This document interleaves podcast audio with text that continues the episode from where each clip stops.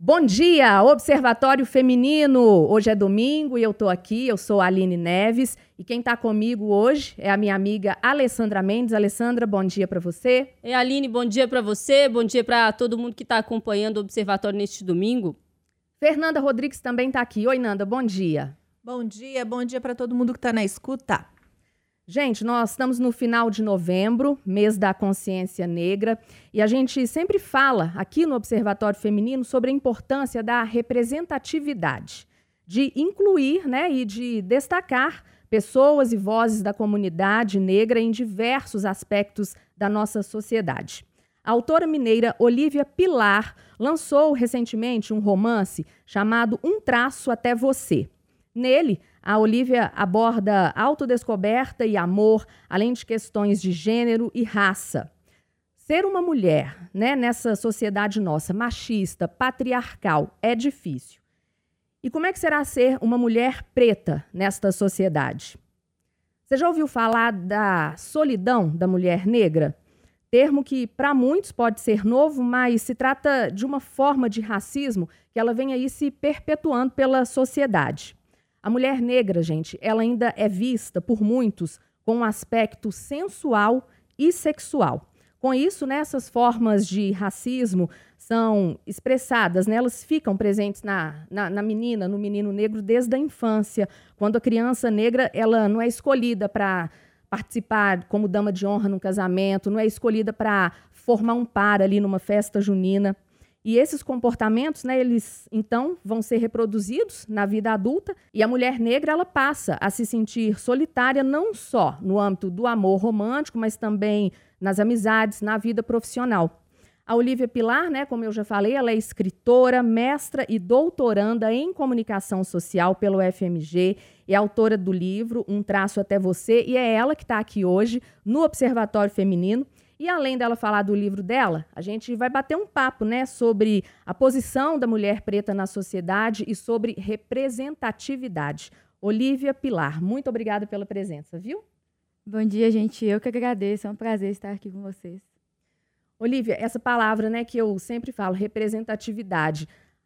Num passado nem tão recente assim, a gente via que as meninas, né, negras, elas não tinham em quem se espelhar, né? Eu tenho a lembrança da minha irmã, eu tenho uma irmã negra, e quando a minha mãe comprava uma boneca para mim, aquela boneca branquinha, lourinha, ela também tinha que ganhar essa boneca, porque não existia boneca, né, colorida, boneca de outras cores, negras. E os meninos também, eles não têm assim, um super-herói para se inspirar ali. Agora isso está tomando, está acontecendo. No seu livro, né, que fala de representatividade, e já foi lançado há 3 meses, você recebe muito feedback, né? Muitas meninas falam, olha, me identifiquei com a personagem, como é que é? E fala um pouquinho do seu livro também. Quando eu comecei a escrever, lá em 2017, assim, eu sempre falo que eu comecei a escrever o que eu queria ter lido quando eu era mais jovem, assim, porque quando eu estava na fase de autodescoberta, da adolescência, ali nos 13, 15 anos, eu não encontrava muitos livros com protagonistas negras, e muito menos com protagonistas negras que fossem bissexuais e que se relacionassem com outras garotas. Então, lá em 2017, eu comecei a escrever essas histórias e foi quando eu consegui começar a construir meu público e tudo mais. E Um Traço Até Você, que é meu primeiro romance, ele vai contar a história da Aline e da Elza. A Aline é uma garota que sonha em seguir a carreira de ilustradora, mas ela não tem o apoio dos pais, nem o incentivo pessoal e nem o incentivo financeiro. E quando ela consegue uma vaga de estágio no curso dela, que é a administração, ela vê a chance de conseguir um dinheiro para fazer um curso no exterior. Só que lá, nesse estágio, ela começa a receber algumas tarefas estranhas, alguns olhares esquisitos. E no começo ela não entende muito bem de onde está vindo essa estranheza por parte das colegas de trabalho. E ela conhece a Elza, que é o interesse romântico dela. E aí a Elza vai mostrar para a Alina que aquilo ali são as microagressões racistas que ela está sofrendo diariamente no trabalho dela e que é muito parecido com a realidade de toda mulher negra e de toda pessoa negra no Brasil, assim. E o livro é recente, né? Eu lancei em julho, mas os feedbacks que eu já tenho recebido, principalmente de meninas, desde de feedbacks em que elas falam que foi a primeira vez que elas se sentiram representadas por uma história, de se ver ali numa história de nunca ter lido antes uma personagem negra, eu vi elas falando comigo de que antes elas sofriam certas microagressões e não entendiam que aquilo era um racismo acontecendo com elas. Ali, meninas que têm uma história parecida com a Alina, assim, de ter estudado em escola particular e tudo mais, e de não entender de como o livro ajudou elas nesse sentido. Assim. Então, os feedbacks estão sendo muito legais nessa parte de representatividade. É muito importante quando a gente vai entrar nesse debate sobre representatividade, sobre como é importante... se espelhar em alguém que se pareça com você, e quando você não tem esse espelho, né, essa referência, fica muito difícil até para você criar essa história do futuro, né? Tem um documentário muito legal que chama Não Me Sonharam, que é exatamente sobre isso, assim, sobre como para uma criança preta, pobre, muitas vezes favelada, entender que ela não vai chegar em determinados espaços porque ela não vê pessoas como ela nesses determinados espaços. E aí a gente está falando de espaços de poder que vão desde política até grandes empresas, né? CEOs, grandes empresários. Se a pessoa não vê semelhantes a ela ali, como é que ela vai entender que aquele é um espaço que também é para ela, né? E aí, falando nesse cenário para crianças e adolescentes, eu me lembrei aqui de um vídeo assim, que foi para a internet, disseminou, todo mundo deve ter visto, inclusive, se não viram, tá aí na internet, ele é recente, de uma bailarina negra, né, que é de fora do país, assim, uma criança de uma escola, era uma competição infantil ali não era bailarina, era ginasta, né, uma competição de ginástica olímpica. E aí todas as meninas recebem uma medalha e essa menina, que é a única ginasta negra, não recebe a medalha. E aí, assim, chora. E a mãe para explicar aquilo para a filha, enfim. Como que você explica o fato dela não ter recebido pela cor da pele dela? Por quê? Assim, e na cabeça de uma criança, os questionamentos deveriam ser aqueles que a gente deveria se fazer. Por que a cor me faz diferente? Por que o meu cabelo me faz diferente? Por que o lugar de onde eu venho me faz diferente? Por que eu tenho que ser tratada de forma diferente? Por que a minha pele é mais escura que a sua? Ou o meu cabelo é diferente do seu? Enfim. E quando a gente olha para as referências da ginástica, a gente vê duas ginastas negras. A Simone Biles, dos Estados Unidos, e a Rebeca Andrade aqui, a brasileira, que estão no topo do ranking ali, ganhando medalha de ouro e de prata. E você fala, bom, essa menina inclusive tem a referência... para onde olhar e se sonhar naquele lugar, mas ainda assim a estrutura diz para ela, esse não é o seu lugar. Então, para todo mundo que às vezes fica aí com essa história de não tem isso não, gente. O racismo não é assim não tem esse negócio de racismo estrutural. Tá nesses pequenos detalhes que estão lá no seu livro também, né, Olívia? Sim, é uma coisa que eu venho falando muito, e outros escritores negros brasileiros, assim, principalmente jovens, o que a gente tem tentado trabalhar muito é transformar esses estereótipos, né, que estão na sociedade. Assim. Não necessariamente toda história com o protagonista negro ela tem que ser positiva, no sentido de ser sempre feliz, ou o protagonista tem que ser sempre um mocinho, assim, mas que essa história seja complexa o suficiente para que a gente consiga tirar o negro daquele lugar único, assim, daquela essencialização de que uma pessoa negra ela é X e ela tem que ser X para sempre. Assim. Então é algo que eu tento fazer muito nas minhas histórias, e sei de outros escritores que tentam fazer também, que é criar, isso, como você falou, criar referências para crianças e adolescentes, para que elas se inspirem e saibam que elas podem ser o que elas quiserem ser. Se elas não quiserem fazer faculdade, que seja uma escolha delas, né? Não que a sociedade diga, olha, você não pode fazer faculdade porque você é uma pessoa negra. Assim. Então, acho que é o que eu tenho trabalhado em Um Traço Até Você e em outras histórias minhas. Assim, tentar criar referências positivas no sentido de que você pode ser literalmente o que você quiser ser, dentro do que você quer ser, assim. A gente estava falando aqui, a Alessandra falou sobre racismo. Eu acho que o maior passo para a gente começar a mudar a realidade que a gente vive é reconhecer que nós somos racistas, nós somos machistas. E eu falo nós porque eu fui criada, né? Toda a minha constituição, todo o meu aprendizado veio dessa sociedade. E isso só vai mudar através do conhecimento. A gente tem que entender a história, a gente tem que entender o que o outro... E respeitar a diferença, entender que todos nós somos diferentes, né? E que isso é que é a grande coisa. Então, quando... Às vezes, até eu brinco, às vezes... Eu sou muito machista. Quando eu vejo uma mulher dirigindo, eu faço um comentário, né? E eu falo, gente, mas eu sou uma feminista falando isso. Por quê? Porque eu ainda não consegui mudar as coisas. E o que a maioria das pessoas costumam dizer... Não, mas eu não sou racista. Né? Ah, o racismo não existe. Então a gente não consegue resolver um problema se a gente não admite o problema. E a gente vive esse problema seríssimo. E vocês estavam falando sobre questão de oportunidade, e a Alessandra citou o documentário, que realmente é maravilhoso, mas tem um filme também, que foi, se passa aqui, acho que é Contagem em Belo Horizonte, que é Marte 1, que também é maravilhoso. Que o seguinte, o menino, ele quer ser astronauta, né? E o sonho do pai dele é que ele seja jogador de futebol, porque parece que para os homens foi reservado ser jogador de futebol, né? Os homens pretos, e para as mulheres pretas, sei lá, ser passista de escola de samba, que é assim como as pessoas nos veem lá fora. Então, isso não adianta a gente pensar que, evoluiu, hoje a gente já tem atores negros fazendo protagonistas, né? A gente já tem escritores sendo condecorados, reconhecidos, mas é muito pouco em relação a uma população que é negra, uma população que é preta. E não tem como a gente fingir para os nossos filhos que ele vai chegar na escola, às vezes, e vai ter um ou dois coleguinhas, só se for uma escola particular, principalmente, né, na sala. E eles ainda acham, tratam isso como diferente. Isso quando essas pessoas conseguem chegar à via de acesso ou leis que são super importantes para a inclusão. Mas eu acho que a gente ainda precisa caminhar muito nesse processo. E aí eu queria ver como é que você entende isso, assim, das conquistas que a gente tem que reconhecer, mas desse caminhar que ainda tem um longo trajeto pela frente, né? Eu acho que, igual você falou, a gente teve grandes conquistas, né, principalmente pelo movimento negro brasileiro, que vem desde a década de 80 trabalhando ali arduamente para que as coisas caminhassem. E eu acho que 90% de tudo que já aconteceu com as pessoas negras do Brasil a gente deve a esse movimento. Mas ainda é muito pouco, né? Assim, a gente tem discussões muito rasas de vários casos que surgem à tona e as pessoas... ainda é muito pouco e muito raso, né? A gente não consegue aprofundar certas discussões sobre o que é racismo, o que são as microagressões diárias, né? Assim, coisas que acontecem com pessoas negras diariamente que várias pessoas não entendem e não veem como racismo, né? E que são. Até a própria pessoa negra não entende, né? Ali naquele momento. É muito difícil, né? Porque a gente não vê isso sendo debatido.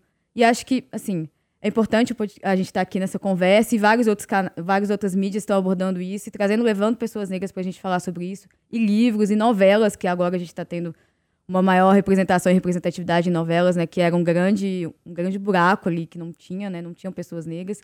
E filmes, igual você citou, Marte 1, por exemplo. Porque ainda que sejam, por exemplo, a gente fala de filmes e novelas, a gente está falando de uma ficção. Essa ficção é quase um espelho da realidade, né? Tanto a falta ali de pessoas negras como a falta também da discussão do que é o racismo, do que é ser uma pessoa negra no Brasil, que é um país racista, né? E acho que o que pesquisadores vêm falando é que quando a gente não nomeia um problema, a gente não sabe como tratar ele. Então a gente precisa falar que o Brasil é racista. E a gente tem problemas ali que precisam ser tratados diariamente, assim. E eu acho que é isso que eu tento trazer com a minha obra e outros escritores estão tentando trazer também, assim. Olívia, falando nas microagressões, eu fiquei pensando aqui, e não preciso pensar muito, viu, gente, sobre os episódios que são diários e que alguns deles, inclusive, a gente noticia porque ultrapassa uma microagressão e aí vai para uma agressão à coletividade, né, que é o caso do racismo. Mas para você que está em casa agora acompanhando o Observatório, está pensando assim, mas o que elas estão falando, né? O que é isso? O que é uma microagressão que às vezes eu nem percebo? É, por exemplo, o fato de uma pessoa negra ser seguida no supermercado ou no shopping, o que não acontece com o branco. Então, o segurança está sempre ali perto daquela pessoa porque existe essa concepção sobre o espaço do negro. E, às vezes, o espaço dele nem poderia ser aquele. Então, o que é mais peculiar nessa história, o que demonstra como o racismo está tão enraizado, é que, muitas vezes, o segurança também é negro e está perseguindo ou acompanhando o negro, cumprindo uma ordem certamente que vem, né, e que às vezes ele também não percebe que é isso, né, que é uma microagressão. Separado pela polícia. E tem estudos que mostram isso, muitos vêm do CRISP da UFMG, dizendo a quantidade de vezes que uma pessoa negra é parada pela polícia em abordagem e a quantidade de vezes que uma pessoa branca é parada pela polícia. Isso é uma agressão. Ser questionado na rua, a gente deu esse caso aqui na Itatiaia há mais tempo, inclusive, de uma universitária, se eu não me engano, ela já estava na pós-graduação, enfim, que foi questionada se fazia faxina. Foi aqui em BH o caso, uma senhora para ela e fala, oi, você faz faxina? Isso não acontece. como uma pessoa branca, tem pessoas que são questionadas, que estão em espaços e são questionadas. Ah, você trabalha aqui? Não, estou aqui como cliente.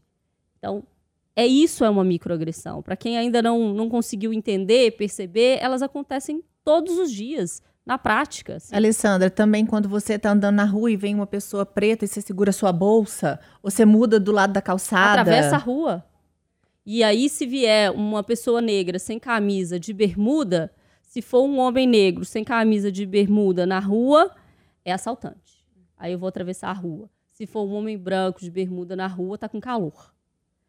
Um homem negro correndo na rua, fez alguma coisa errada. Um homem branco correndo na rua tá praticando esporte. Então, assim, são microagressões que elas são enraizadas na nossa cabeça, porque a gente vem de uma origem racista. A gente vem de um país que praticou a escravidão durante muito tempo e ainda pratica.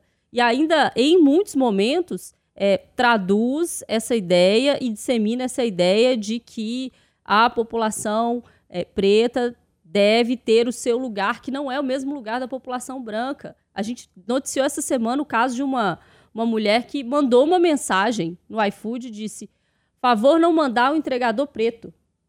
Eu quero um entregador, eu não gosto desse tipo de gente. Que esse povo encoste na minha comida.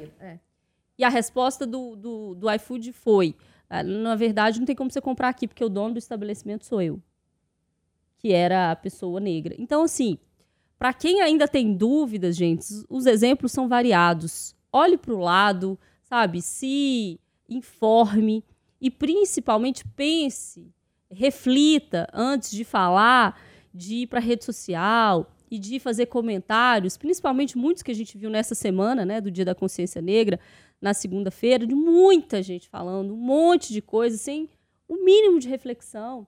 Ah, mas por que a gente precisa de um Dia da Consciência Negra? Tem que ser o Dia da Consciência Humana. Porque os brancos não passam pela situação que os negros passam e que passaram durante muito tempo, que seguem passando, que vão seguir passando se a gente não tiver uma consciência sobre o que está acontecendo, né? A gente vem de uma raiz, a gente vem de um país que se estruturou sobre o trabalho da população negra, sobre a exploração da população negra. Então, a gente precisa ter essa consciência, a gente precisa olhar para o lado e a gente precisa se entender também como população negra. E aí, falando, para não falar que eu só falei de coisas ruins, hein? Falando em avanços, o IBGE trouxe esse ano um dado sobre autodeclaração racial, né, de cor. E aí a gente percebe que a população branca reduziu, e é autodeclaração, as pessoas se identificando como, e a população negra, pretos e pardos, aumentou. Então, são as pessoas se entendendo como pretas e pardas. E a partir do momento que você se entende, você se localiza, você também entende o tipo de violência que você recebe e o tipo de violência que, às vezes, você está praticando, inclusive. Então, assim, a gente precisa ter essa consciência, a gente precisa se entender dentro desse espaço, dentro desse país, que é um país racista, que reproduz práticas racistas e que só agora, em 2023, só essa semana, conseguiu ter uma bancada negra no Congresso Nacional. Onde, inclusive, se você olhar para a foto, você vai ver que é uma foto majoritariamente branca. Então, se isso não disser muita coisa para você que está nos ouvindo, que olha para o lado, que vê que mais da metade da população é formada por pretos e pardos, e os nossos representantes são majoritariamente brancos, se isso não te disser alguma coisa, é preciso refletir um pouco mais sobre que caminho é esse, né, que a gente está tomando. Gente, para quem ficou interessado em ler o livro da Olívia, ela trouxe aqui, ó, dá para pegar ele um pouquinho aqui? Olha, Um Traço Até Você. Onde compra? Em todas as lojas físicas, né, de shopping, de rua, e lojas online também, como a Amazon, Livraria Leitura também, todas. E tem um pouquinho de você aqui no livro, você está abrindo caminho aí para outras mulheres serem representadas. Você se sentiu representada já por alguém? Eu acho que Um Traço Até Você tem um pouquinho de mim ali, assim, não é a minha história, mas tem um pouquinho de mim, mas tem um pouquinho, muito da minha ancestralidade, né, assim, eu tento honrar quem veio antes de mim, tanto a minha família como outras escritoras. E escritoras que são responsáveis com quem eu me vejo ali representada nas histórias delas, né? Tipo, Conceição Evaristo, Carolina Maria de Jesus, que são as minhas grandes inspirações no Brasil, assim. Que são mulheres que eu tento honrar os passos que elas estão deixando e o legado que elas... A Carolina Maria de Jesus deixou e a Conceição Evaristo está construindo ainda e já tem um grande legado, assim. Que são mulheres que conseguem falar sobre mulheres negras a partir de uma ficção. E a gente sabe que ali no fundinho tem um pouquinho delas também, assim. Que é o que acontece em Um Traço Até Você. Gente, então, ó, recomendadíssimo aqui, Um Traço Até Você. Olívia, eu quero te agradecer pela presença, viu? Muito obrigada por ter participado aqui do Observatório. Obrigada, gente. Obrigada pelo convite. Foi um prazer. Aproveita e deixa o seu @ Olívia, para o pessoal que está te acompanhando, quer conhecer mais o seu trabalho. Tá, no Instagram e no TikTok é Olívia Pilar _ e no Twitter é Olívia Pilar. Meninas, vamos? Vamos sim. Semana que vem a gente volta. É isso. Tchau, gente. Bom dia. Bom domingo.